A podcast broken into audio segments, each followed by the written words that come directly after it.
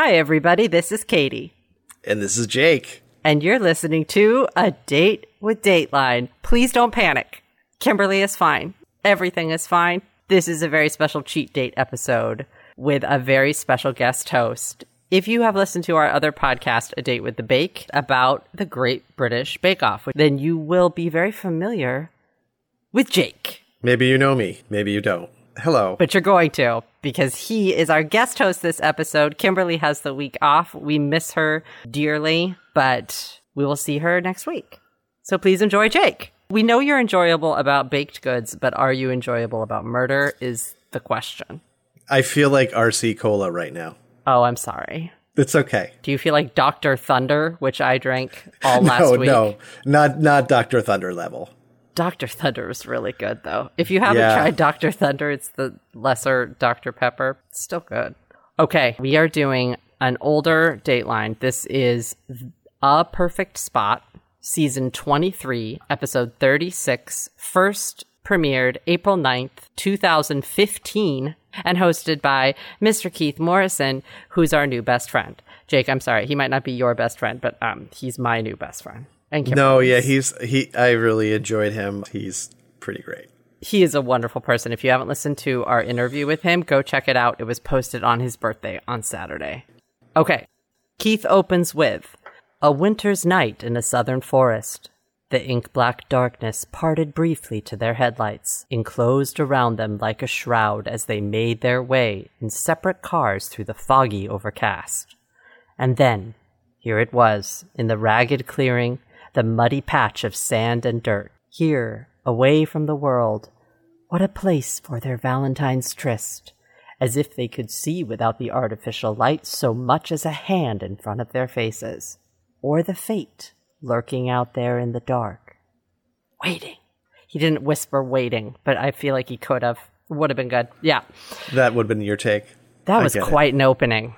It was great. So we don't really know what's going on in this opening scene. We know that cars are converging, and my first thought was that this was going to be an affair. Yeah. I was wrong about the specifics. I was right later. But still, at this point, we've got two people in a Valentine's Day tryst meeting on a dark road.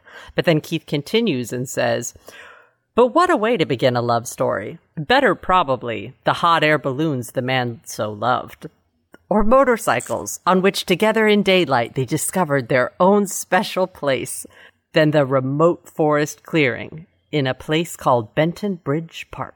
Though Park is much too grand for their little pullout besides the Chattahoochee River north of Atlanta, Georgia. So basically what Keith is saying is Right. this married couple like to get together in a park which is not really a park, a dirt road off a paved road to do it like teenagers. They're into rest stop action. That's it. Hot rest stop action. Yeah, yeah. Also, it feels a little bit. Is there a little bit of shade? Is Keith shading this park?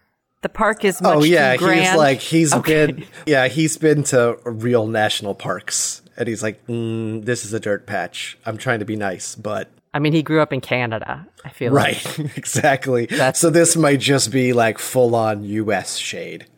Yeah, it's fine. Yeah, I it get would it. be. We used to hang out in the orchard where I grew Mm-hmm. up, so it's, it seems a little like that.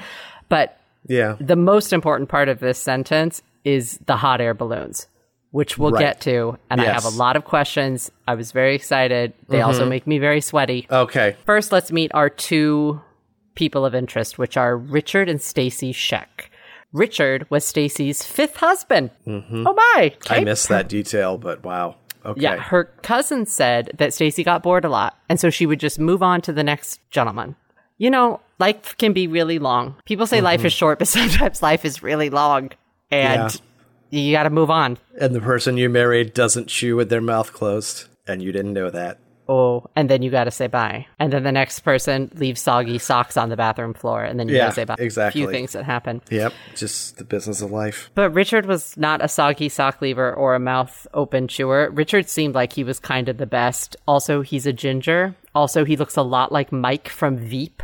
Yeah, Matt Walsh. Yeah. he was great. Oh, is that who that is? Matt Walsh. Also, Richard and Stacey loved scouting. Okay, I have two comments.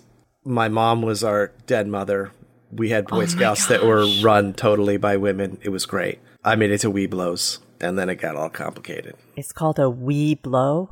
Yeah, Webelo is before you become a Boy Scout. So, at what point does Cub Scouts become Boy Scouts or Girl Scouts? So you start as a Cub Scout, then you become a Webelo, and then you become uh, a Boy Scout, and then you become an Eagle Scout. Can you spell Webelo for me? W E B L O S. I think it's a wobble, but they don't fall down. What is a Exactly. Webelo? Why is it called a Webelo? we be loyal scouts. I'm not kidding on that. so, what age is a Webelo? I want to say 10, 11. And is it just an age thing, or are you getting enough patches to Yeah, then turn pa- into a Webelo? it's kind of a patch com- age combo because usually you don't necessarily have to go from a Cub Scout to. You can drop out at any time. People do it all the time.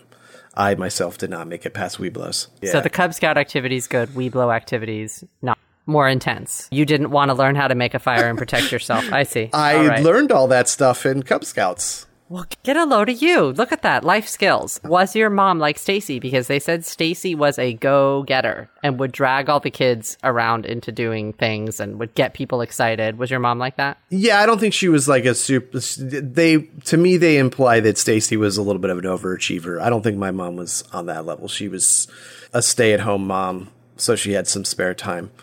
Got it. And loved know I mean? and loved you and then loved Yes, doing things for other kids. That's sweet. That's a special mom. That's a mama bear. So Stacey was also so organized actually that they called her Mama Spreadsheet. And Jake, I'm going to say two words to you. yes. And I want you to say the first three words that come into your head. Okay, Microsoft Excel. go to hell. That's the correct response. Let's move on. Yep. Stacey was a Cub Scout den leader. She had three sons, and Richard was actually raising her three sons like they were his own. And at one point, he legally adopted them. So Richard is a great man. Yeah, Richard also like- marches to the beat of his own drum. And at this point, we see him dressed as some sort of Renaissance woman. true. And I, I mean, he was dressed as a Renaissance woman with a scythe behind Mm-hmm. his head, some sort of harbinger of doom. Oh, I What- didn't. I didn't who catch the scythe in that shot. Oh, it's in behind him. It- oh, I, that's pretty great. He seems like a great time. I'm going to say that Yeah, straight out. He's not a suit and tie person, not a desk person. We're told in the interviews that he is he was basically the cool uncle. We get an interview with his niece and his sister. And his niece says that she used to take him and his nephews rollerblading, just all the fun activities that cool uncles do. And the coolest activity that they got to do was hot air ballooning. So he is a not only a scout leader, he is a professional hot air balloonist. That is terrifying to me because it is kind of just my worst nightmare. Being up in a tiny basket that high in the sky seems really unpleasant. the carriages are made of wicker. Right. And there's fire. Yes. I can't, I just can't. There's silk. nothing about it that seems safe. It seems No, just none of it. life threatening Yeah. on a million. You can die in 40 ways on a hot air balloon. It's true. Now, do you have any experience in a hot air balloon that I need to know about? Funny you should ask. Let's go. yeah, so my mom was a huge hot air balloon enthusiast. That was like her. Okay, stop. Yeah. Were Stacey and Richard Schoeck your parents? it predates me as a person, but that was my mom's thing. And so I think three, at least three years, we would go to hot air balloon races. I don't know if they race. I'm not sure if they race, but it's a big festival. You go and you have to go before dawn because they take off at dawn. So you're there at like five in the morning. It's still dark. You set up your picnic basket. Everybody starts gassing them up and setting up their hot air balloons, and then they take off. And then like six thirty is like kind of what you're there for because there's forty hot air balloons in the sky, and then you go home and you go to Denny's, So where are they racing to? When uh, did they come down? some other place you don't see that. So the fires are burning hotter and faster to race other balloons with fires burning.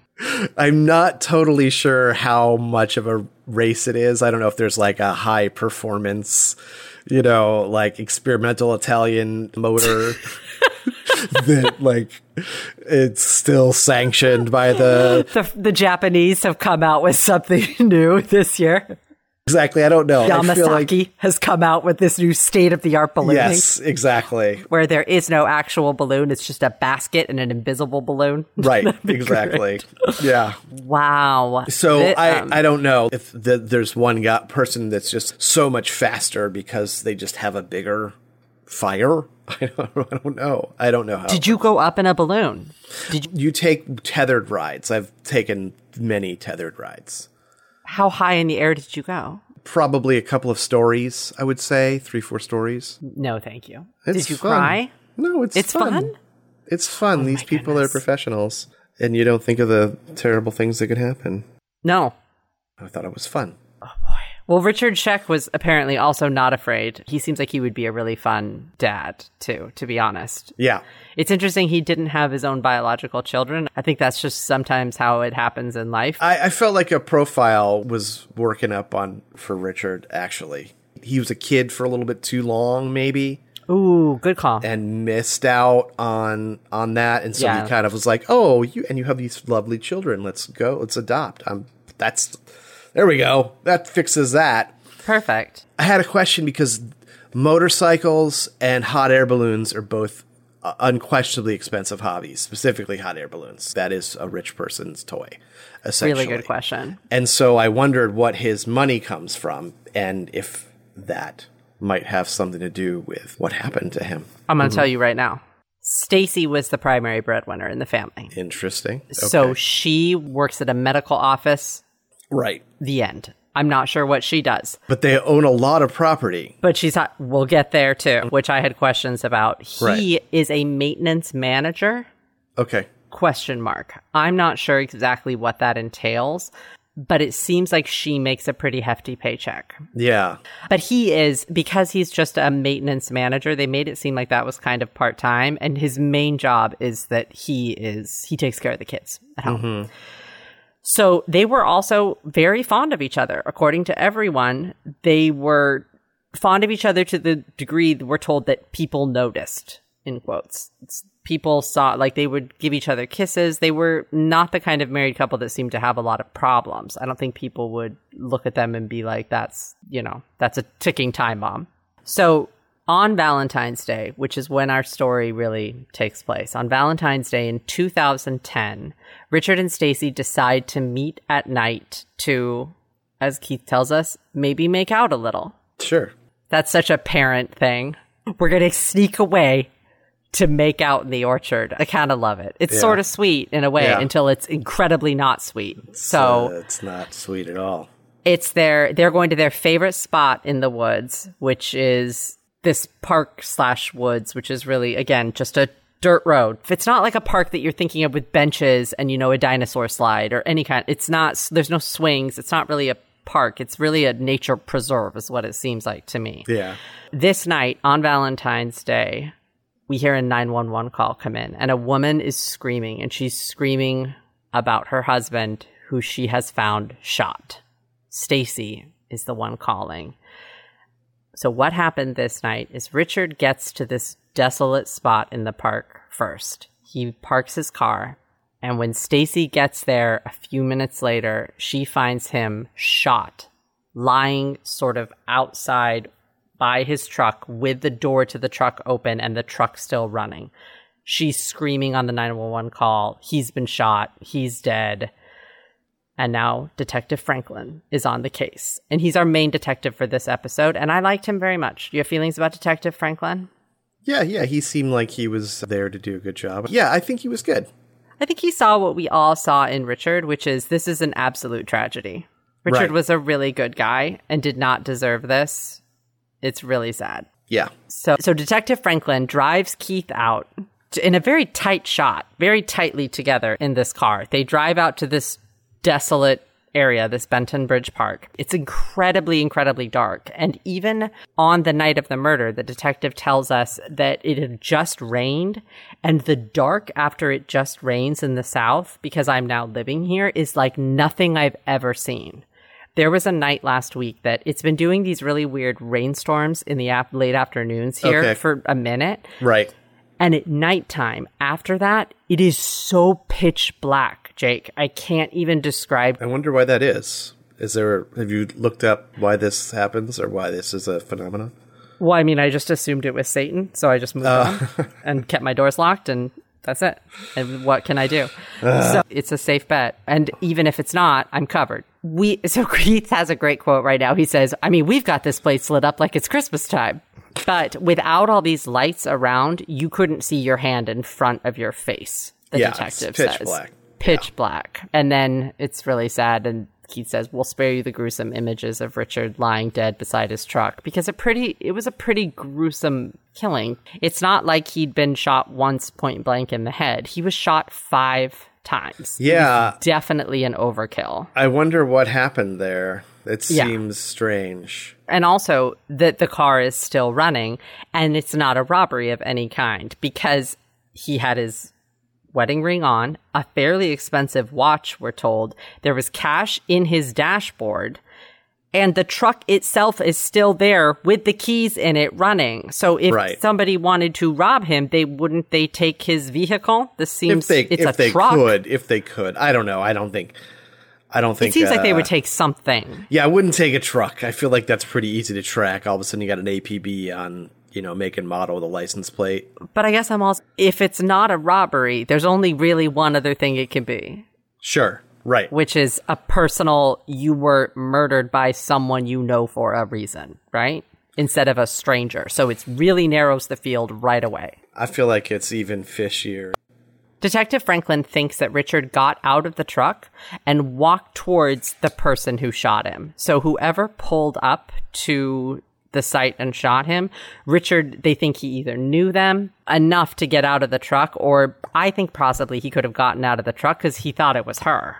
But she didn't pull up until a few minutes later, like 10 or so minutes later. So it's all very suspicious. The police technician that's on the scene notices all of the tire tracks that you can see in the dirt.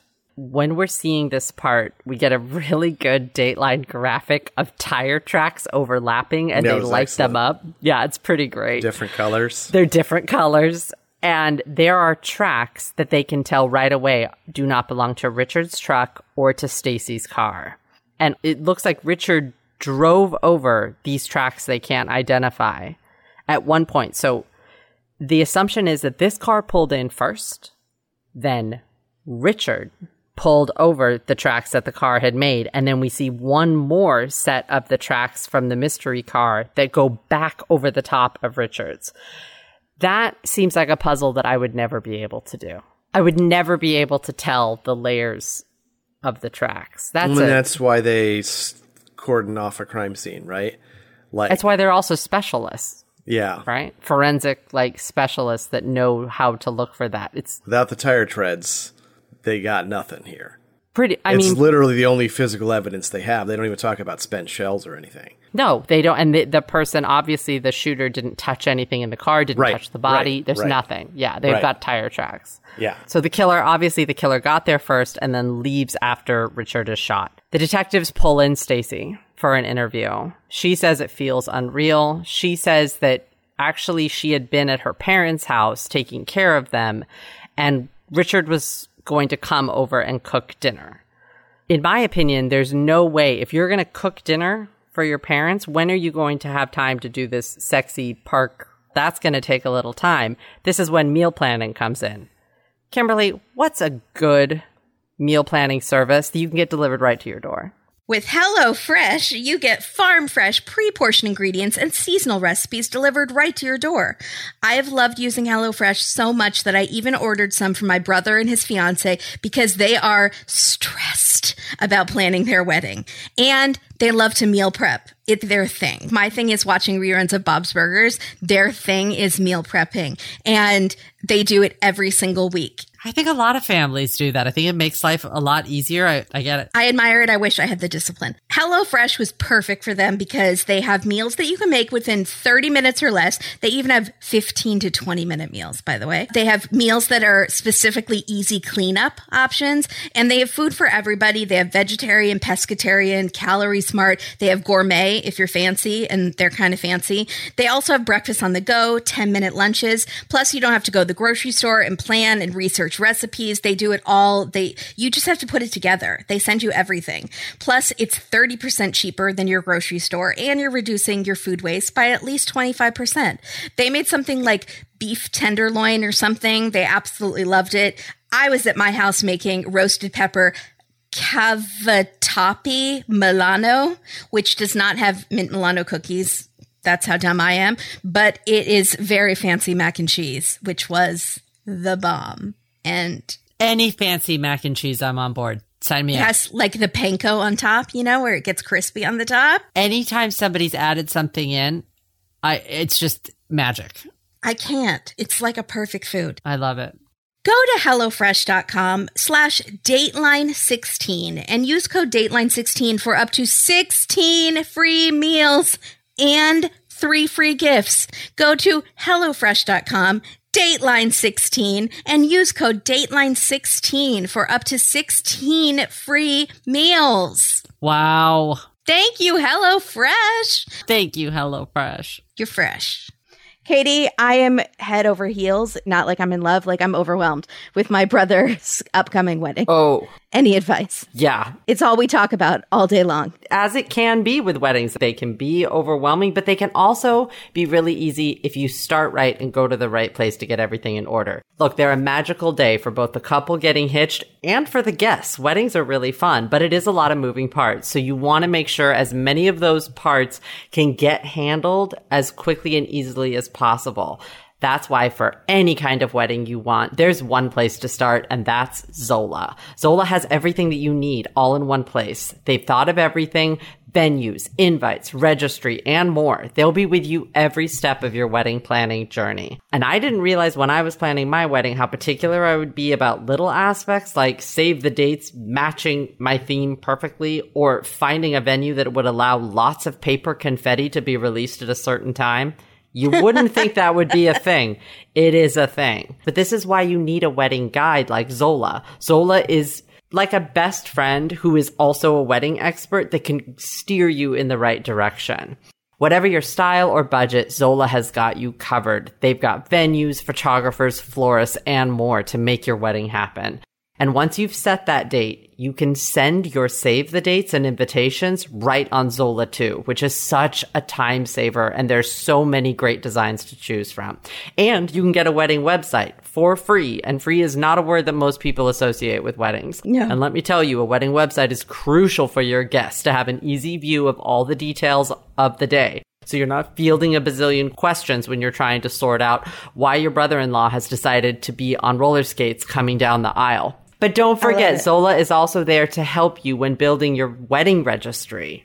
Whatever you want, whatever your interests, they've got you covered. New cookware, camping equipment, his and her massage chairs. Zola is here to help. Look, wedding planning shouldn't take over your life, and Zola has thought of everything so that you can plan the celebration that's right for the two of you. Zola's going to help you skate through the process of preparing all those details for the big day. so start planning the wedding that you want at zola.com forward slash date dateline. That's Z-O-L-A dot com forward slash date dateline. Zola di, Zola da, wedding fun. Yeah, Zola, get your wedding done. That was beautiful. Thank you, Zola. So Stacey is in talking to Detective Franklin and the police officers. And Keith tells us, by the way, that they both knew the way intimately to the park. And I think that was very beautifully done, Keith. Mm-hmm. So she was supposed to cook dinner for her parents. He was supposed to leave. She was going to finish up and then meet him there, I guess. She called Richard when she was on her way and she just got a voicemail. So she had called to give him a heads up. But when she gets there, we get the crime scene. She sees his truck, sees him on the ground. But Stacey drops a bomb on the investigators and tells them, "Look, I have to tell you something. I actually have a really big secret. I was having an affair." Which never ever happens in a Dateline, by the way. I'd imagine Nobody ever has affairs. An outlier. But I was actually kind of surprised because as soon as I found out that it was like a couple that went out there, I don't know. It seemed like they were happy. Yeah, I I didn't know about the five previous marriages, and Oh. if that if I had caught that detail, yeah, then I would have suspected more. I would have Oh. worked up a narrative that she gets bored easy, as they said. But we don't we aren't told that four of them are dead. No, that's You true. know. yeah, that's true. So Stacey's hot and passionate affair was act- was with this man named Juan Reyes, and she'd been sleeping with him for six months. And not only just sleeping with him, she had gotten him a job at her work. She and Richard actually owned the house that Juan lived in with his family. Yeah, So they couldn't do the business in the house that her and Richard owned that Juan lived in. So she rented a separate apartment, a sexy love making apartment for her and Juan to go to to do the business. She paid for the truck that Juan drove. She paid for his cell phone bills. And they had just gone to Vegas on a little getaway and pretended it was a work trip. And not only had they gone to Vegas, she had paid for them to get the boat ride in the Venetian, which I'm pretty sure is $50 each. to go around on that little boat in the Venetian because I've never been on that boat. she's spending wildly. She must. How much money does she spend? But seriously, what's the deal with the money? So- There's a lot of money floating around. Property number 2 Mm-hmm. A third apartment that's being rented. se- A whole other cell phone. Right. This is insanity. I don't understand. Right. A whole other truck. A whole other truck. Oh my goodness. Okay, and a truck, not a car, a truck. Okay. Right. So the detectives ask if Juan knew that she was meeting Richard that Friday night. And she said yes, she had told him on Tuesday or on Thursday, but she can't imagine that he would ever do this. But I guess I've seen enough TV to know strange things happen. So Yeah, she's not line. telling them to look at Juan, but she is definitely telling them to She look at is, and I feel like in retrospect that makes me like her a whole lot less. Oh, because you liked her a lot? I di- I didn't think she was. I think she's pretty terrible. Mm-hmm. But by that time, felt like I understood why she was implicating Juan at the moment. Mm-hmm. But as the story unfolds, the pushing them onto Juan is kind of messed up. So the detectives decide they need to go talk to Juan right away. It's still that night. They go to his house that, again, remember, Stacey and Richard own that he lives in with his family. And they bang on the doors and say, Hey, wake up. Let's go. It's about four in the morning. And it's the night of the murder because this is all, it all happened earlier in the evening. So they're, they don't waste any time and they go get Juan because if he did it, they want to grab him right away. sure. So they go, knock on his, nobody's up. Nobody comes to the door. And so Keith asks them, did you just tap, tap, tap? Hello? No, they didn't. They did the full police banging Yeah, and they knock. went around the house and banged on the windows and said, police, come out. We need to talk to you. Juan, get your act together. Mm-hmm. But nobody comes to the door. So they go to his work the next day. He's there, but his appearance has now changed. In the pictures, we're seeing him with what they call a beard. Jake, does Juan Reyes have a beard in the pictures you saw? I mean, sure. I'm not gonna beard.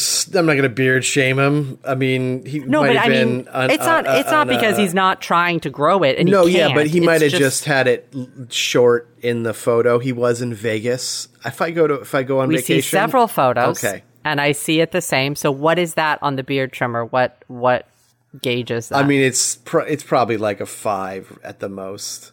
You can close. see skin through Yeah. the beard. So Yeah. I'm calling it a light beard, but his appearance now was well, they make a big deal about it. They say he was now beardless. I know, which I was like, okay, let's see. they bring it up like. several times and he has now shrunk his beard down to an appearance altering goatee. I didn't think that you would not be able to recognize him from beard to goatee. That is a Van Dyke, by the way.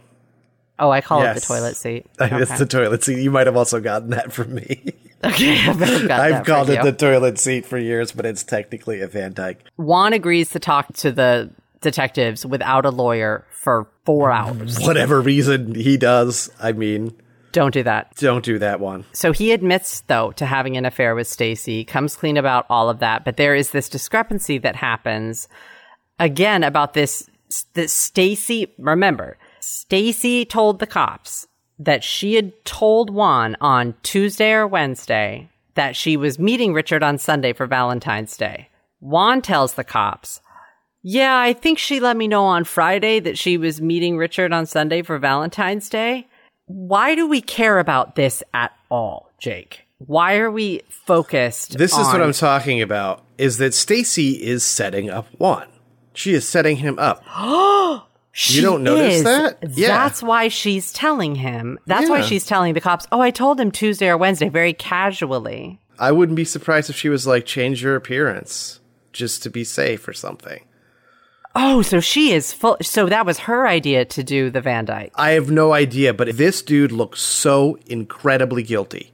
You know what I That mean? is 100%. So the detectives call him on that discrepancy and he plays it off pretty good. I thought so because we're seeing this all in the interview. And he says, well, maybe I wasn't paying attention. I, I am forgetful sometimes. And there's no part of that that doesn't seem believable. It seems like uh, he seems to just be like how I was. Why are we talking about this? I, I don't know. He's, she told me sometime during the week, but he says he has nothing. He had nothing to do with Richard's death. That night, him and his son went to Blockbuster earlier in the evening. By 1030, he was in bed.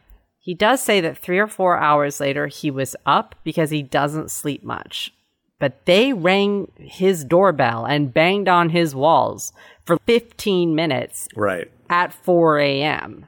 So they're saying, You didn't hear that? And he says, Well, you know, I told you we sleep with fans on, and I took a Tylenol PM. Okay. The Tylenol PM I kind of buy because Tylenol PM can really knock you out. Yeah, definitely. The box fans, I mean, box fans are loud, but I Yeah. don't know. I don't know. Box fans are loud. Box fans are loud. I was trying to figure out what kind of house it was. Yeah, that's what I don't know. because it would depend on where the primary bedroom was Right. in the house. As a but Yeah, are they banging on the garage door? You know what I mean?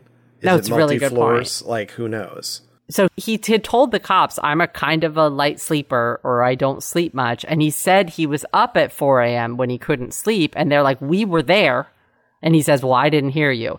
So he was up at 4 a.m., couldn't sleep, but he's still claiming that Juan's still claiming he doesn't know anything about the murder. Right. And Keith says, "Really," which is classic and beautiful.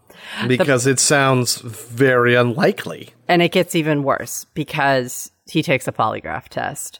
The detective says that he showed deception on the most important questions. Questions like Did you shoot Richard? Were you there when he was shot? Right. All of the really important murdery questions, he Yeah. failed. And all of this basically adds up to he looks super suspicious. He fails a polygraph. He was out apparently at three or four in the morning the night of the crime. And he changed his appearance the next day when he comes in to talk to cops. and Yes. he's still going to Blockbuster in 2010. Think about that. I was still going to Blockbuster in 2011, and I felt like an outlier, and it was only because they had a lot of Blu-rays. But you don't have kids. And I don't have kids, but So maybe like kids. No, no, Katie, you don't understand. Nobody was in Blockbuster in 2011. Oh, so it's a likely story where I live. then. I see. That's what I'm saying. Interesting. Is that like just nobody was there? So I'm like, okay. Meanwhile, Richard's friend Bill tells us about seeing Richard the night before he was killed, and he actually overheard the phone call that Richard had with Stacey about meeting up at the park the next night. And Richard seems Yeah. super happy. Nothing wrong. Again, this all was kind of shocking to his friends. And Bill talks tells us a little bit about the memorial, which was really sad and really Yeah, it was touching. really and sad. Seemed beautiful. Bill gave the eulogy, said it was one of the hardest things he ever had to do. The pallbearers were all scouts, and everyone, Mm-hmm. all the scouts, wrote messages on balloons and released them into the air. And at this point, it's really, really good that Kimberly isn't doing this episode because this would be an appropriate time for her to get on her environmentalist Yeah, soapbox and tell it, don't, Jake, don't.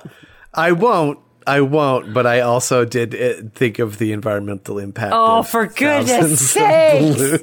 well, I get it. We all know. Well, Kimberly will be very happy that you mentioned it and that you Yeah, you're you're worried, you're concerned as well. We're all concerned. It's still a beautiful thing, and it's all the scouts. You got to give them that. It's very sweet. if you do a tribute, a loving tribute to me, can you also make sure that it's a green loving tribute? Yes, a balloon drop in my closet. It'll be good. It'll be beautiful, though. It will be beautiful careful. I will film it for YouTube.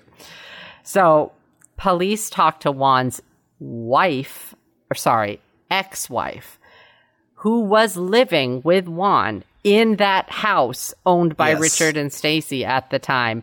She's living with Juan because they're attempting to reconcile at the time that all this goes down. So they bring this poor woman in and say, surprise, also very sorry. Juan is actually having an affair and he has been for six months. So she thinks they're trying to reconcile for the kids. He's out boning his boss in the Venetian in Las Vegas. Mm-hmm. I'm not bitter, but I- a little bit. And on a work trip. this woman backs up Juan's alibi Right. after being told all of this. Basically, they say if she wanted to throw him under the bus, this was the time. She didn't hear the banging in the doorbell either because Nor did the there. kids. I have a lot of questions. Are they all wearing earmuffs? Are they sleeping in, in helmets? They're sleeping in helmets. it's like a dangerous Put on your sleep helmet. Yeah. Helmet. It's it's time to learn as you sleep. I don't know. I have no clue what's going on there. But there's a house full of people that not did not hear the cops knock. Is my point. So maybe they didn't knock quite as well as they. Or maybe the house is made of titanium. Maybe Yeah. it's made of something that it's so well paneled, or they have soundproofing. Who knows? Yeah. So it looked really bad for Juan about three minutes ago, and now his wife has completely alibied him. And Keith makes a very important statement and says, Juan is innocent. He didn't do it. So if Keith is telling us Juan didn't do it, we got to move on. It's not Right. Juan. At yeah, I was like, oh, okay, it's definitely not Juan. That's exactly my reaction to that moment. Although Juan and his ex-wife's what like relationship is definitely over. Yeah, you So he is you're gonna ruined. call it. Uh, also, shout out to her for not throwing him under the bus, Stacey. Exactly. Shout out to ex-wife, reconciling wife, ex-wife to for telling the truth. So Detective Franklin didn't know where to turn. He says he, he likes to go to the park where it happened and stare out into the world and think of Richard. He's wanted a case that haunted him for his whole career. You're like a real cop when you got a case that you can't get out of your head. Uh, unfortunately, this case that works if it's a cold case of decades. A lot of this happens within the first 3 months. So Yeah, it seems like it's been longer but not that long. right. So Detective Franklin goes back and looks at the pictures of the tracks in the dirt. He had tried to find the make of the tire that matched these tracks. So he had he'd been looking online, he'd gone to car dealerships, tire places, he looked at car he would look at cars next to him at traffic lights. And he's doing the work. He's putting the work in. But one day, a colleague finds the tire. He's at a tire place and he spots the tire high up and they say, "Well, that's a Goodyear Integrity." I just love the tire names. I know they're great. So, of course, a million Goodyear Integrity tires are out there. So they're not going to check every single car in the area with those tires. But Detective Franklin gets a lucky break. They get a phone call from an IT tech at the medical center where Stacey works. Part of this guy's job was to clean out junk emails. Is that a job? Could I hire someone to do that for me? It is a thing at my work that they tell you very clearly like your emails will be cleaned out if not addressed after maybe 2 months, I think. Interesting. So I can't go back to oh, let me check that junk email folder from last year. It'll be empty. That's pretty nice because I've gotten to the point where my Gmail is they warn me about Mm-hmm. space. Do you know how many emails it takes to do that? yeah, I have that many. A lot. Yeah. It's unpleasant.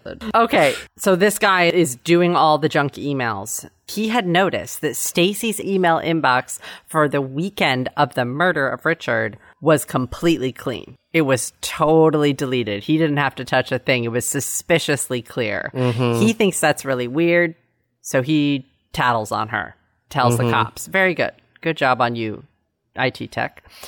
She doesn't know though, Stacey, I mean, she's a good Cub Scout mom, and I would think, based on her knowledge of Excel spreadsheets, that she would understand that emails are backed up. But apparently, she didn't know that.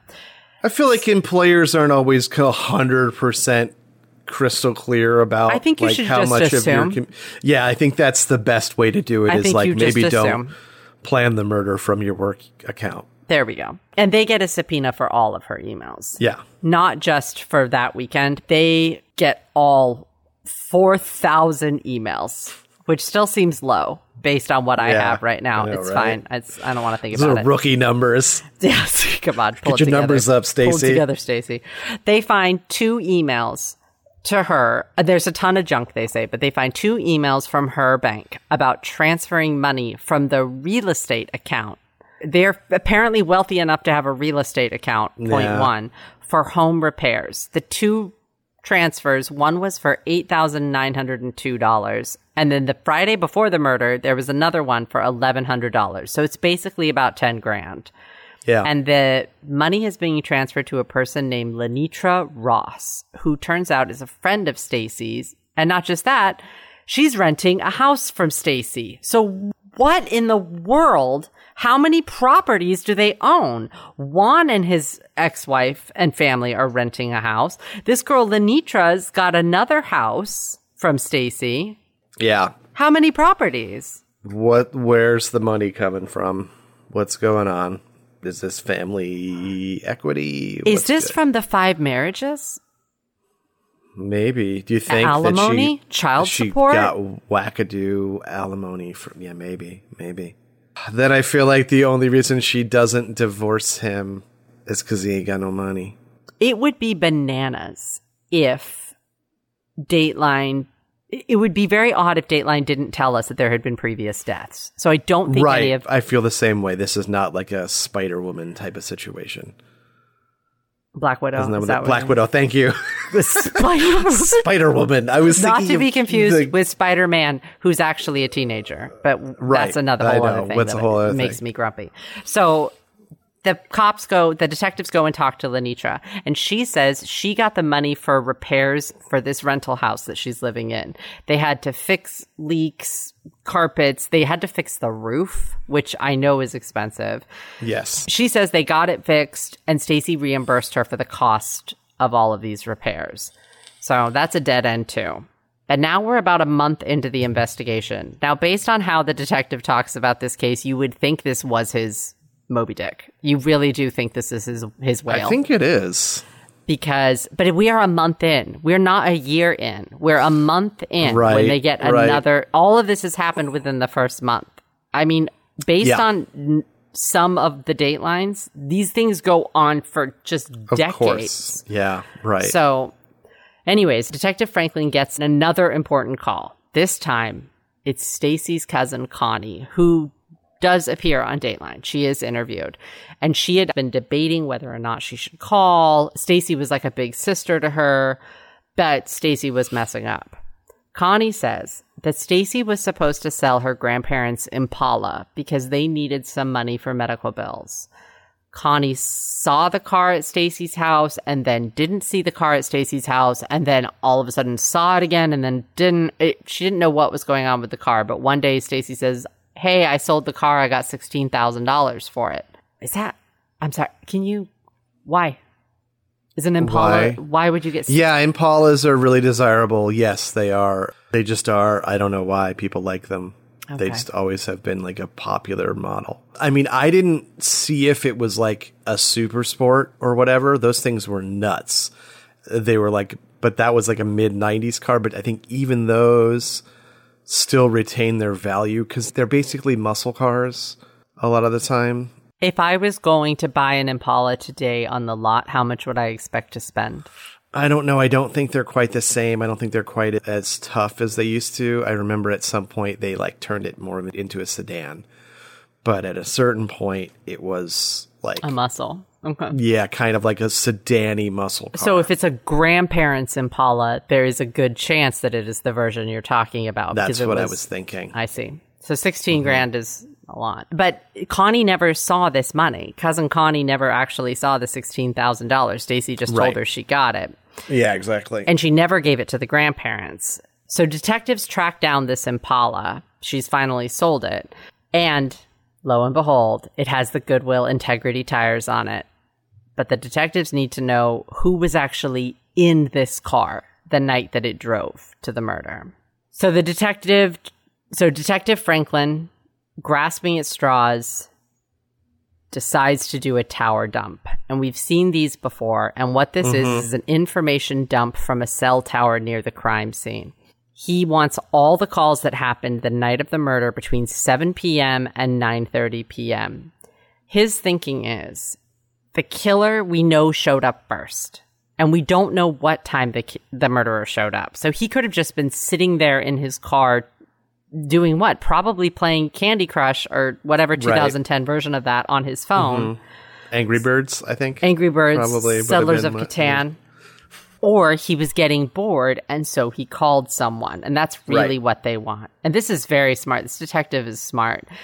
There are thousands of calls though that night from this tower between that time period. So he Right. compares the numbers on the dump to the numbers in Stacey's phone. Stacey has 250 contacts and it looks like he is searching him by hand. He has a legal pad with the, and I'm not sure if this is just Dateline B roll, but he's literally got a legal pad with numbers written on it and he's cross checking against a different list.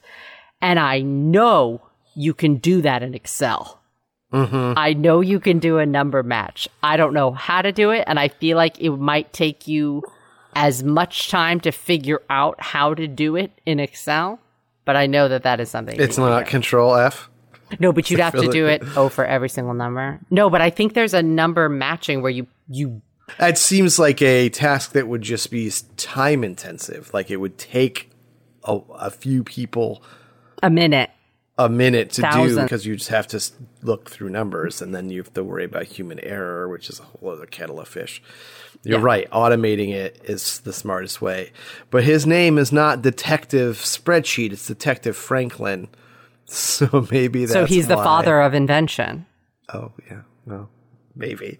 and he finds a match He does find a match. One way or the other, he finds a match. within a hunt at the 150th search. He finds a match, and it's some dude named Reggie.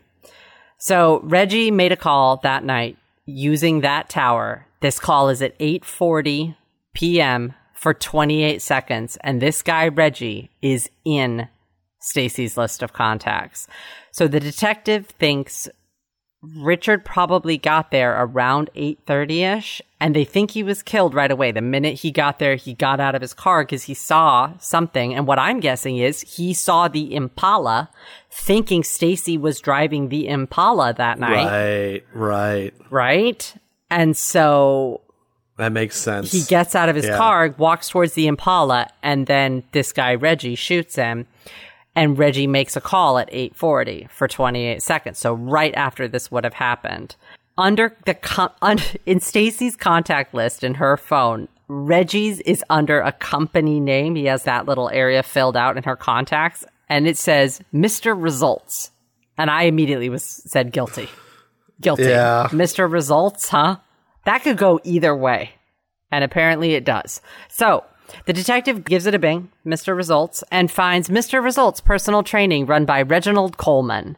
He's a Oops. personal trainer and former semi pro boxer who also happens to hold workout sessions at Stacey's office. Have you done that office workouts? They did it at a place where we used to work. no, I think the closest. I don't think I've even ever used like a work gym. They're Yeah. usually for full timers, and I'm usually contract. Well, actually, Reggie was kind of contract too. It was we'll a get to contract. it. So, all I know is that there's got to be an easier way to get results than Mr. Results. And the best way I can think of is athletic greens. I started mm-hmm. taking AG1 because I knew the incredible health benefits of a good multivitamin. I really wanted something simple and I wanted a supplement that actually tasted great. I wanted to see what all the hype was about. I've heard about mm-hmm. athletic greens and it did mm-hmm. not disappoint. It tastes delicious. It doesn't mm-hmm. taste super healthy. It's got this kind of mild tropical taste that I swear I taste a little bit of vanilla in. I don't know why. That's just like an underpinning flavor that I get, but I love it. So what is it? What is AG1? With one delicious scoop, you're absorbing 75 high quality vitamins, minerals, whole food sourced superfoods, probiotics, and adaptogens to help you start your day right. It's a special blend of ingredients that supports your gut health, your nervous system, your immune system, your energy, recovery, focus, and aging. All the things.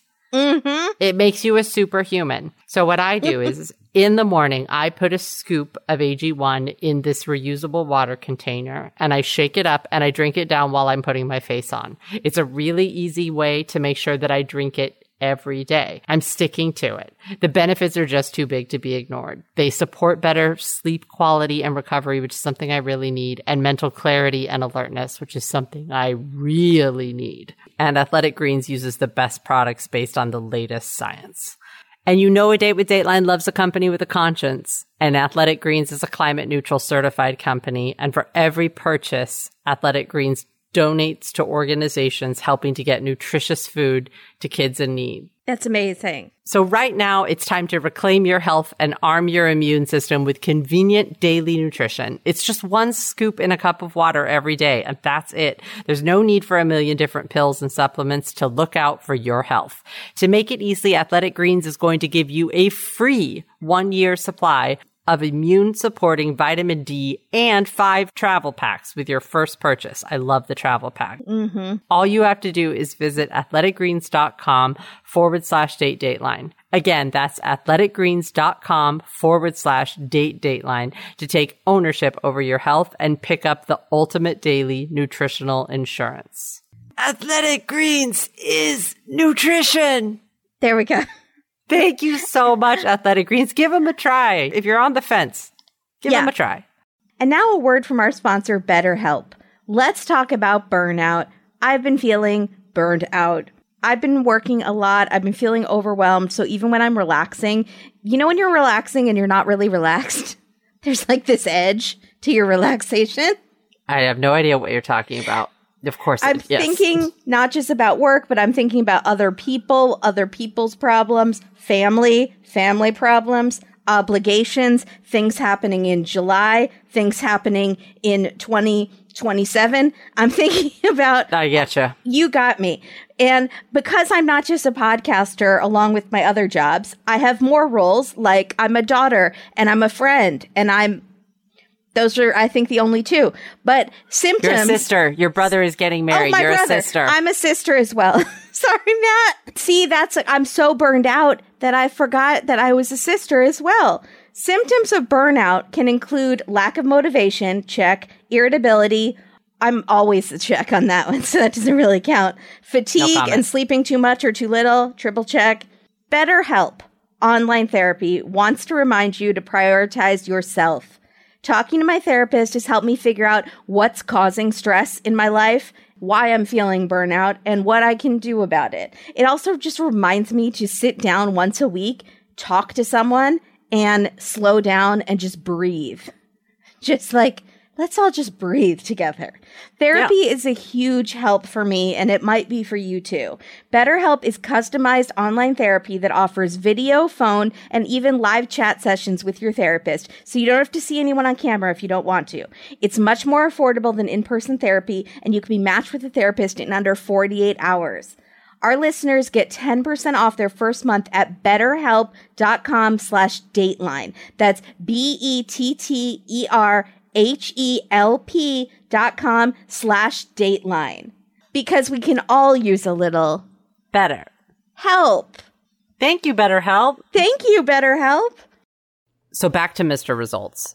Right. The number Reggie called that night, the night of the murder at 840 was dun dun dun, dun Lenitra Ross. Remember her? She was the house repair money lady from earlier that lives in the rental house that's owned by Richard and Stacey.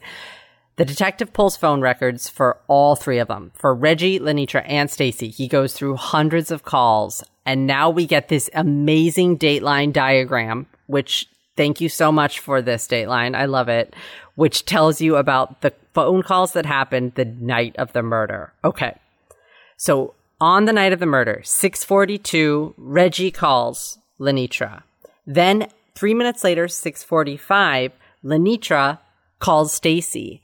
And then at 648, so three minutes after that, Lenitra calls Reggie back. So the detective thinks this is basically a confirmation call. Are we still doing this? Are we on for tonight? Are we go? Is it a go time? Is it is this happening? It, it's very clear that's what's happening because it's like boom, boom, boom, Right. boom, boom. Again, the phone call happens from the cell phone tower by the murder at eight forty, and we think that this is Reggie calling Lenitra to say, "Hey, it's done."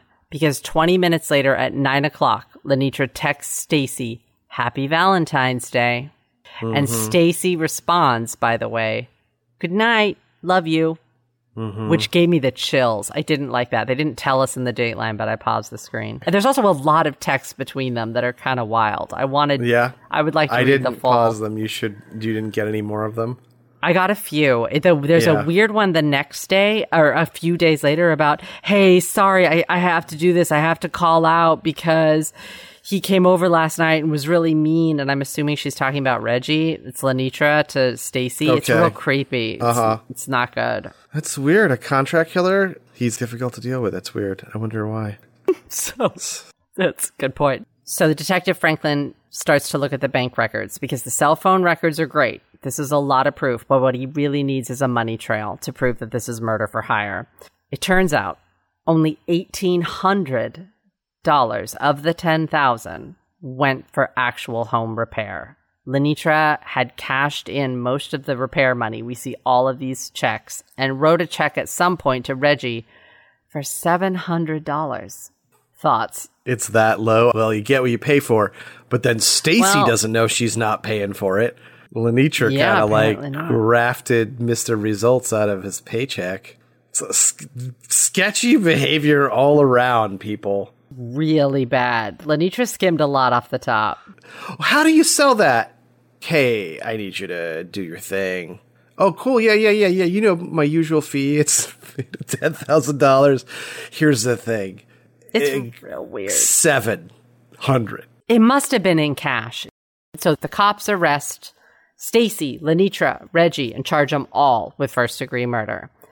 And now we get to meet defense attorney Max Hirsch with a uh-huh. deep side part and a deep knowledge of law. I'm just kidding. He was fine. I didn't have a lot of problems with Max. Sometimes Yeah. we get defense attorneys that are very tricky.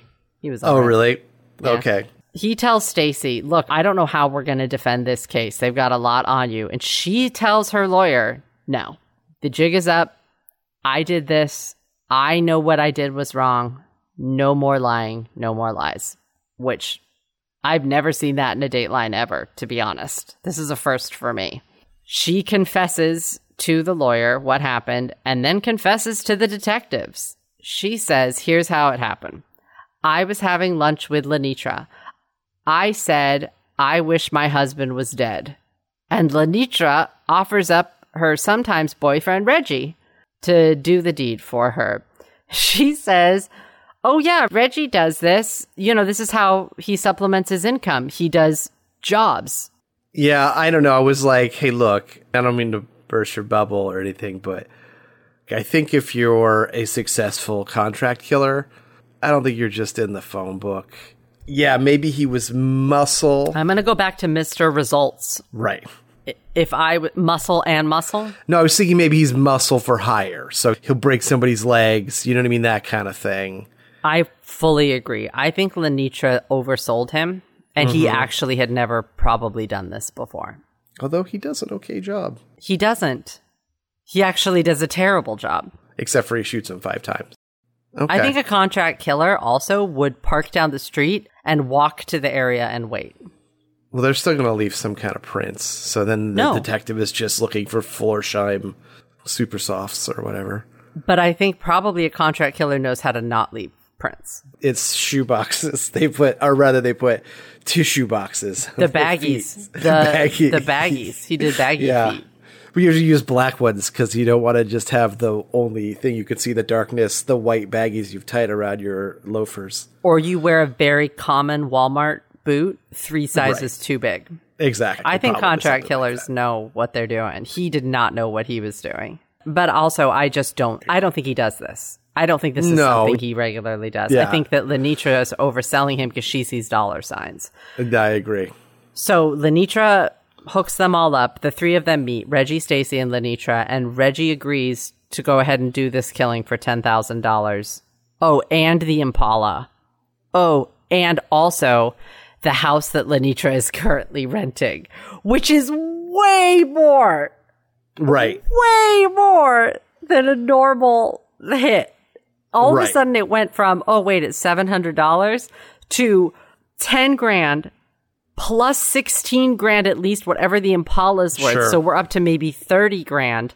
Yeah. Plus, even if the house is worth 150,000, I'm just Right. like, what are you talking about? or even 85,000 or something This is- like below this is all of a 100, you know sudden I mean like a well over hundred thousand dollar hit. This is shocking. So all three of them go to this spot in the park to check it out and see if this would be a good spot for the murder to take place. And Reggie even says, you know, this is great. I might have to use this place more often, which again, I feel like is not what a professional hitman would say when you go to a spot and be like, oh, interesting. I just, yeah, great spot. This is where I will do more future murders. It's weird. People keep getting killed in this clearing. This dirt road. What, what can we do about it?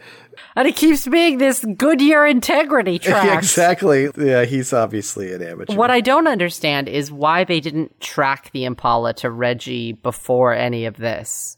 Because they found out that the car had been sold. Why didn't they find out that Reggie bought the car? I don't know. They had to use the phone records to do that. Yeah, I don't know why they couldn't pull DMV records or track wh- who owns the Impala now. That seemed to be It seemed like the cell phone calls were the linchpin in the whole thing, but to me, it's Right. like, well, cousin Connie told you she sold the Impala.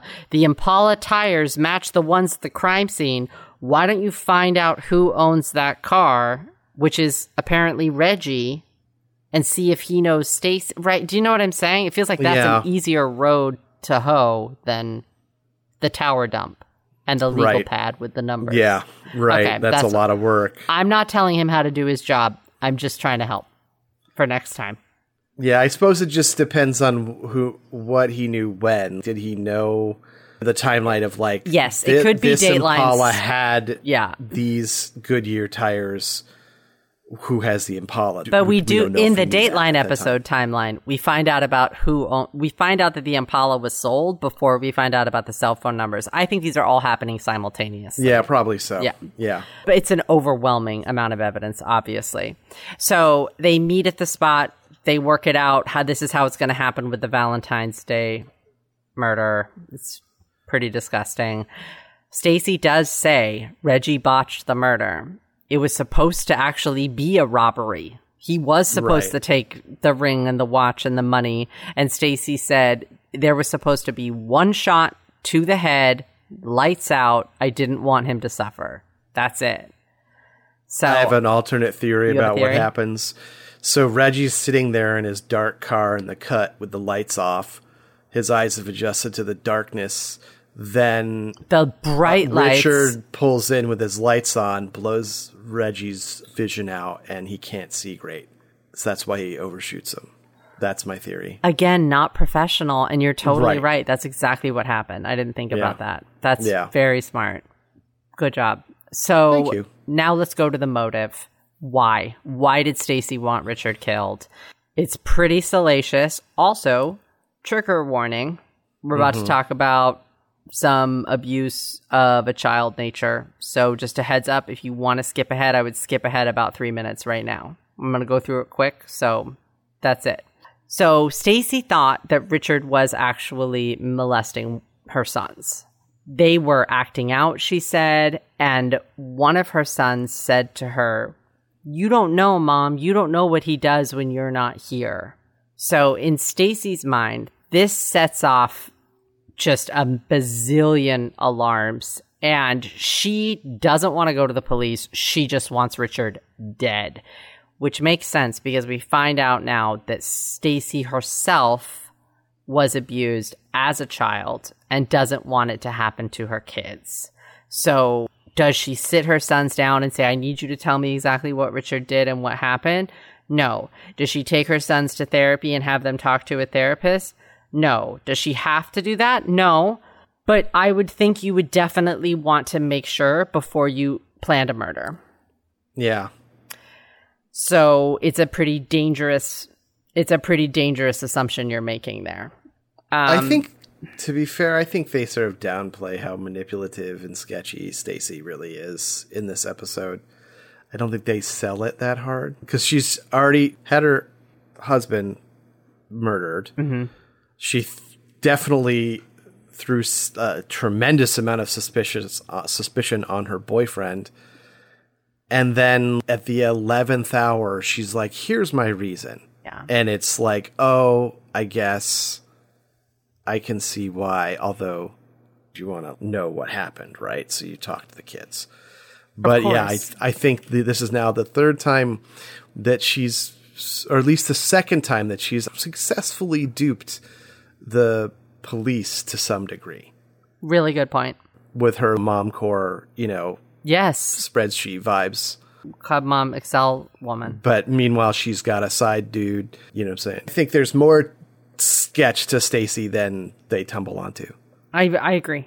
I do Yeah. agree. And they didn't go hard on her. I see what you're saying. Like Yeah. sometimes in Yeah. these episodes too, they really hit hard, and they they mm-hmm. didn't on this. Um, Take a couple of her things as face value and move on, you know? Mm-hmm. So she tells the detectives that after the arrest, her sons asked her why, why she did this. What, why did you murder dad? Mm-hmm. She explained that, look, this had happened to me when I was a little girl. And I just couldn't bear it also happening to you. And her son said, No, no, I'm sorry. I exaggerated. No, I blew things out of proportion. So, now even the kid has uh, a certain sense of like ownership or fault, right? Oh, this is messed up in a few ways because under no circumstances did a Mm-hmm. kid say proportion. Blew things out of proportion is not a kid term. That's not what a seven year old says. Just Right. saying. True. But Okay. yeah, this is the hardest thing because the kid now has the guilt. He carries the guilt of his father's Right. death.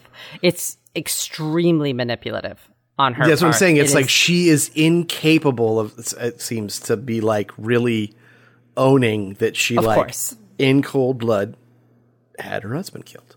Yeah, I did this because eh, a hundred percent. So Keith says right now, but was the motive she gave true, or was the more venal truth still withheld? Jake, why don't you explain to the listeners what venal means? Uh, it's greed. It means greedy.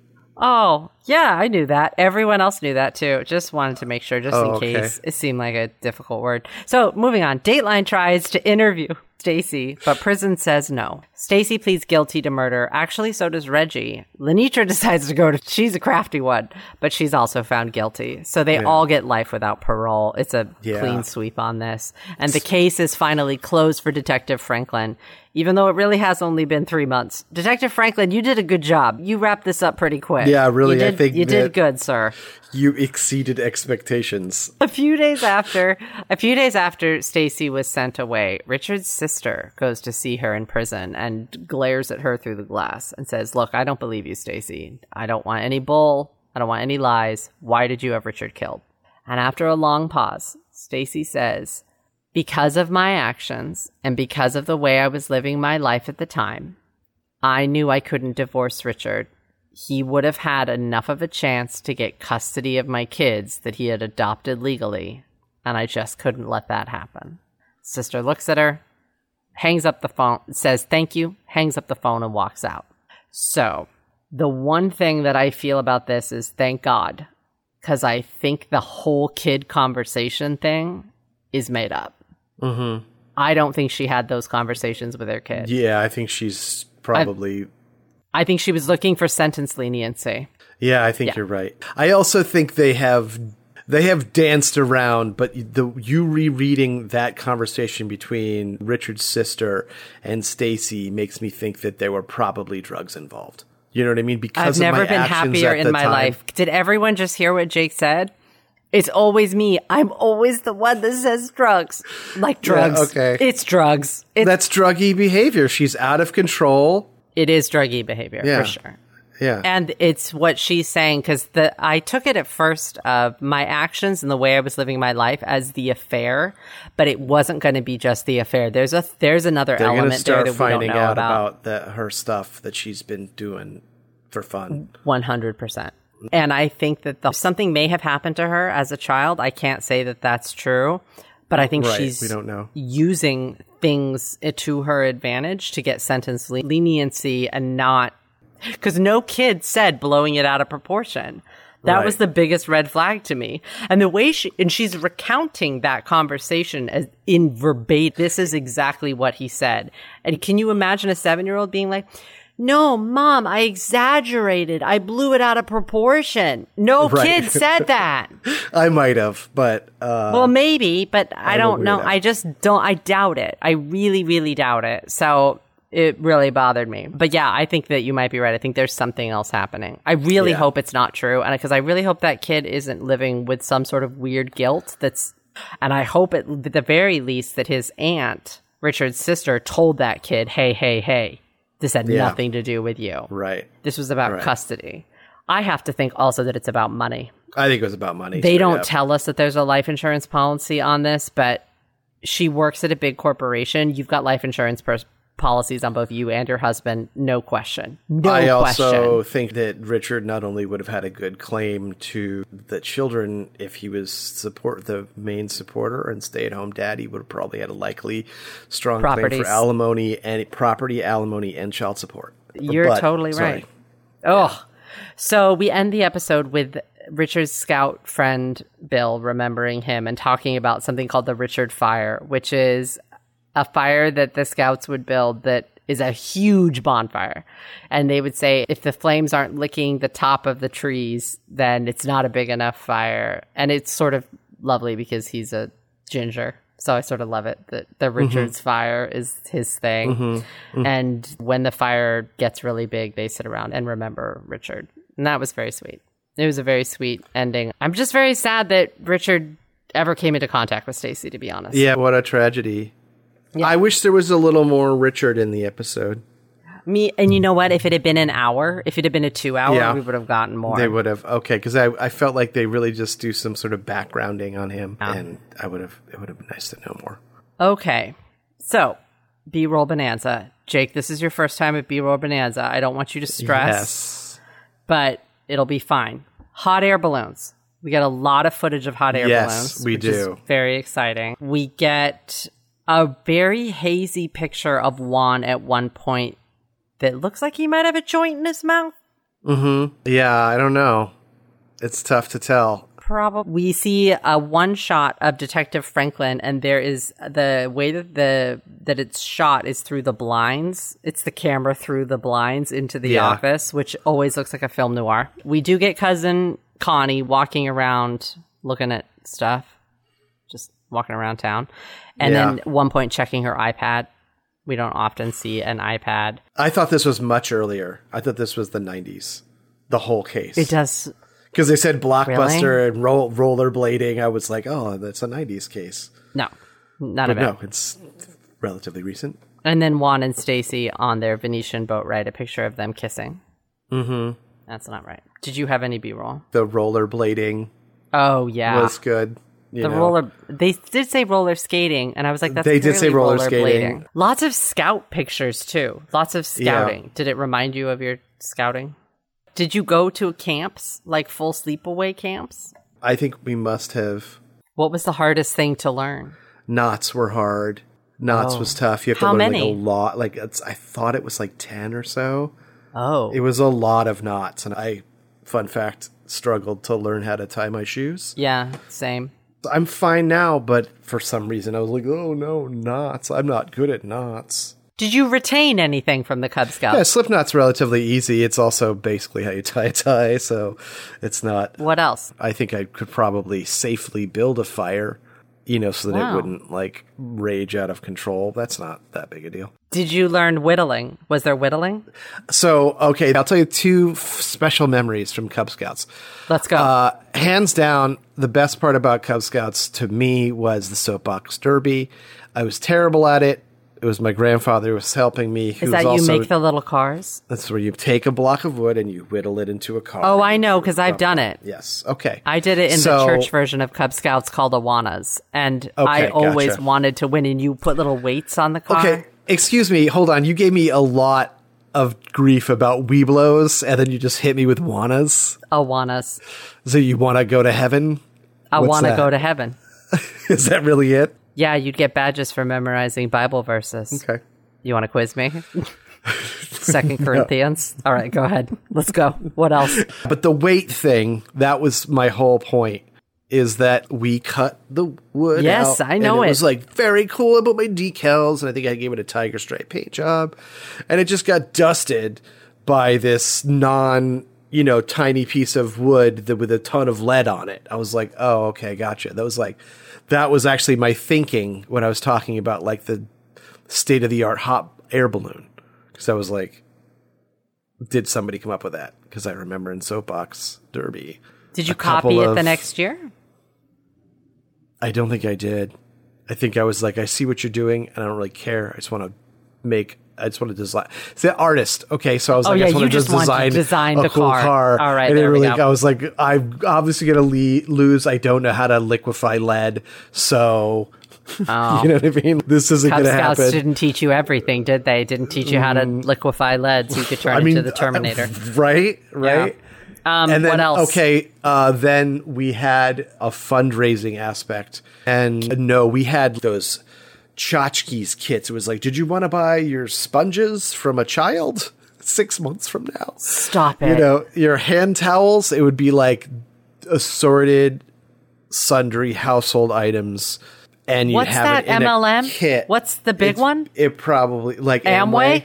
Yeah, it was basically Amway, but a fundraising aspect. Now, the best part was my mom was an Avon dealer. So I would come along to the Avon things with my kit and I would wear my uniform and I'd be a tighted child wearing a uniform asking if you wanted to buy hand towels. Were you bald? to no, I had hair. Thank you. Did you have a bowl cut?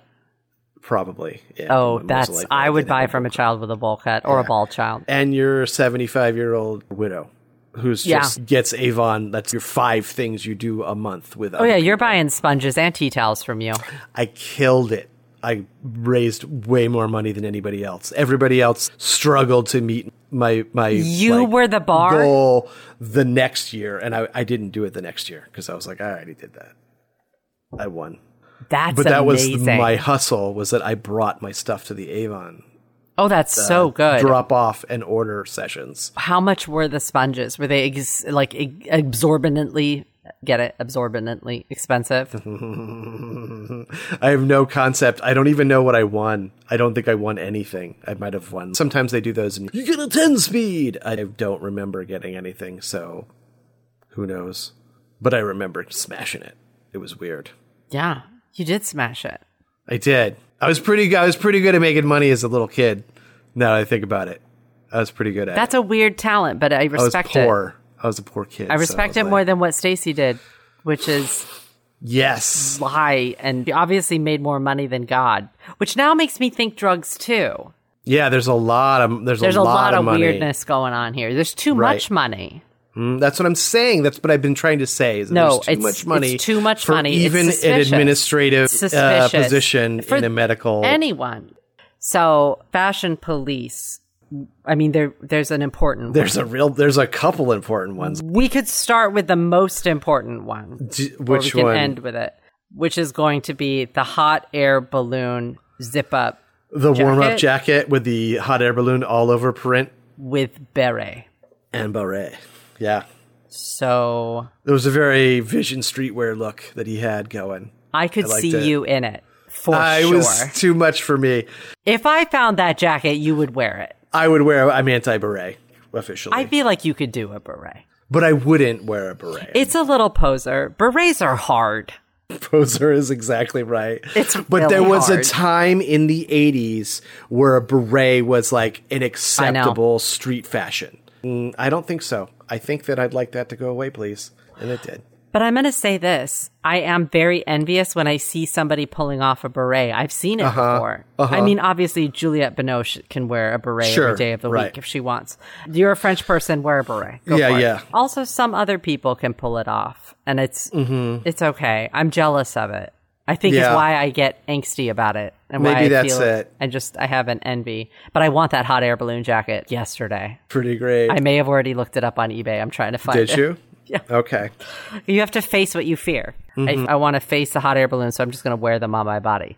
That makes sense. What else did you see besides the Renaissance? I really enjoyed Richard's penchant for wearing overalls, Jake, which he is in. He wears a lot, a couple of times, and I'm like, I understand why, because they're comfortable and functional. Jake has been known to wear an overall I love as an adult, as a fully great. grown adult, not in Cub Scouts. They were like pretty poppin' in like the late '90s, early 2000s. Come on, think about all the overall short. No, I do, Was I a know. straight up thing in the '90s, and then that. You know what's weird is a song just popped into my head. Hmm. Ooh, I wanna. TikTok, you don't stop. yeah, that just popped into my head, Color, color me what? probably out of nowhere. Anything else? Was there any other fashions? Obviously, Richard was the most stylish person in this whole. Most fun, most stylish, most wanted to get to know. It's it's a shame. Yeah, It's worse than a sh- It's really a tragedy. Stacy, come terrible. on. And Stacy was not styling. right. Also, why why'd you cheat on Richard, Stacy? Richard seemed think- great. Who knows what was going on with Stacy? I don't think we got to got a real look at Stacy. To be totally honest, We I don't think I want a real look at Stacy. I've seen all I need to see. Yeah, that's how I feel about it. I've seen too. all I need to see on this. Okay, titles. This is important, and it's. I'm not saying it's a test, but it's a total test. Okay, you want me to go? How many do you have? I only have one. Oh, well, then I'll go first. Mr. Partial results. Sick and tired. Um, zero integrity. And then how to excel at murder. Oh, that one's good. And I have one more that's exceptionally good, but I'll wait for yours. Okay, I only have one. The world's a nicer place in my beautiful balloon. Aww. Is that a song? It's from Up, Up and Away. Is that a song or a movie? It's a song about up, up and away in my beautiful balloon. It's literally a song about a hot air balloon by the Fifth Dimension. Do you sing it around a campfire? Up, up and away in my beautiful balloon. It's like an easy listening s- classic. I can't believe You I don't don't know, know this it. I'm shocked. I know. I'm, I'm shocked. I'm- deeply shocked I must know, know it. song. I must know. I'm writing it down. I must Cannot know it. believe Okay. that you don't know it. That's weird. I know all my easy listening. So hold on a second. Okay, Yeah. here we go. I got my main one. Are you ready? Go for it. This works on two levels. Tracking a killer. Tracking from scouts. Tracks. Oh, okay. Good job. Yeah. That was excellent. See, sorry, I'm I I didn't really. No, you're new. It's okay. That's fine. I was oh. pleased that it that I went with an obscure song. Well, not an obscure song, but I'm pleased that you went with a song because there's one thing we do is sing a lot. So, and you, Yeah. I, I feel like I know that song. I've got to know that I song. I am flabbergasted. It it is a stone cold classic. I don't know. It's Oh. the same band that does Aquarius, the popular version of Aquarius. This is the dawn. Yes, I know Aquarius, age. but I don't know- So I'm trying to think. that think. same like group In my beautiful- choral orchestral. Yeah, I it's gotcha. about a hot air balloon and how much they love it. I'm still not doing it. Would you go today if somebody asked you tomorrow Sure, for a free balloon ride? Oh wow. I'd actually like to take an untethered ride. Well, it's been nice knowing you. People take hot air balloon rides all the time. What is the death rate in a hot air balloon? It's probably high. It's probably like 50%. amateur, amateur pilot type Fifty rates. Where you're like, oh, he's an amateur pilot. How'd he die? Mm, well, he crashed his plane. every single time. All right. Well, Yeah. you you do that on your own time. That's good. Yeah. Thank you so much, Jake, for joining for this very very extra special cheat date of a date. it's with my Date pleasure. Night. Kimberly will be back with us next week. And if you want to hear more of Jake, which I'm sure you do because he's a delightful human, go check out A Date with the Bake. There are three seasons, the last two of which Jake is our third host on that show, if I didn't make it clear. So go check it out because some of those are funny. Also, RC Cola. RC Cola's a brand, though. Coke, Pepsi, or RC. Yeah, it's like the brand that you're bummed they have. Do you think people prefer RC cola? I absolutely know there are people who love RC cola. Oh, well, see, Absolutely, there you go. Then art being RC Cola is a good thing. You know what? Right. This week, be your own RC Cola. That's excellent advice. That's it. We did it. Bye, everybody. Bye.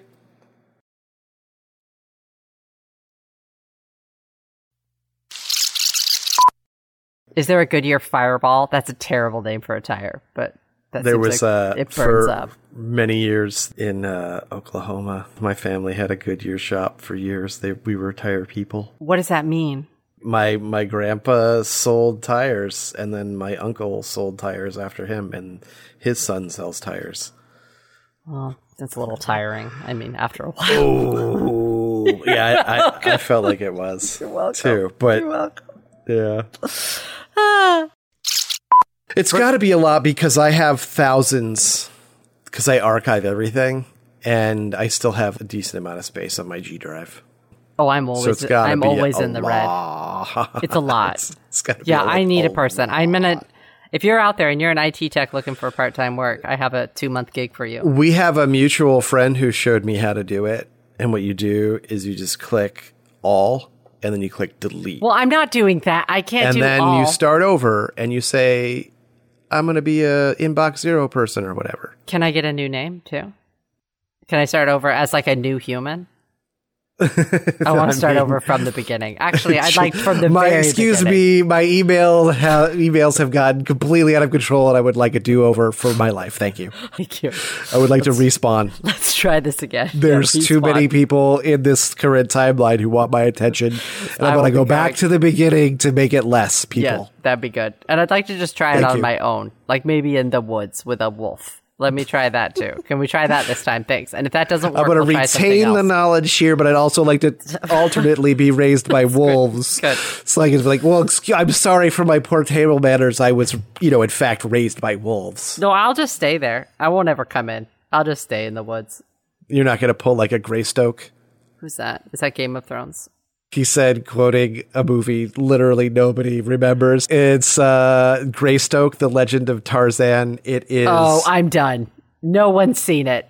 Three people have seen it. No, because it's got Christopher Lambert, the Highlander, is Tarzan, and it's like about Tarzan reintegrating with human life, if I remember correctly. I want to do the opposite of what you're saying. Gotcha. unintegrating. You Company. own three properties that we know of and are going on the boat ride at the Venetian. Sorry, I'm going to let it go. It's, hard literally, for me. Katie, it's a hundred bucks. Come I can't. on. Well, it's still like you're already gambling in Vegas. You've spent enough money. You don't have Yeah. extra unless you win on the Dolly Parton slot. You're not going on the Venetian Maybe boat that's ride. what I'm telling you though. from experience. Maybe they had a great time. Maybe they had a great day. They get a hot streak. Maybe they were pro gamblers. the worst. Maybe because you have to also you have to spend money to make money in Vegas. You Mm-hmm, got to put out a lot, and then if you win a jackpot, you win a lot. But I will say, I've often walked through those shops at Venetian and stuff, and it's like, what if I won a big jackpot? I could just come and buy something, and I would buy that boat ride.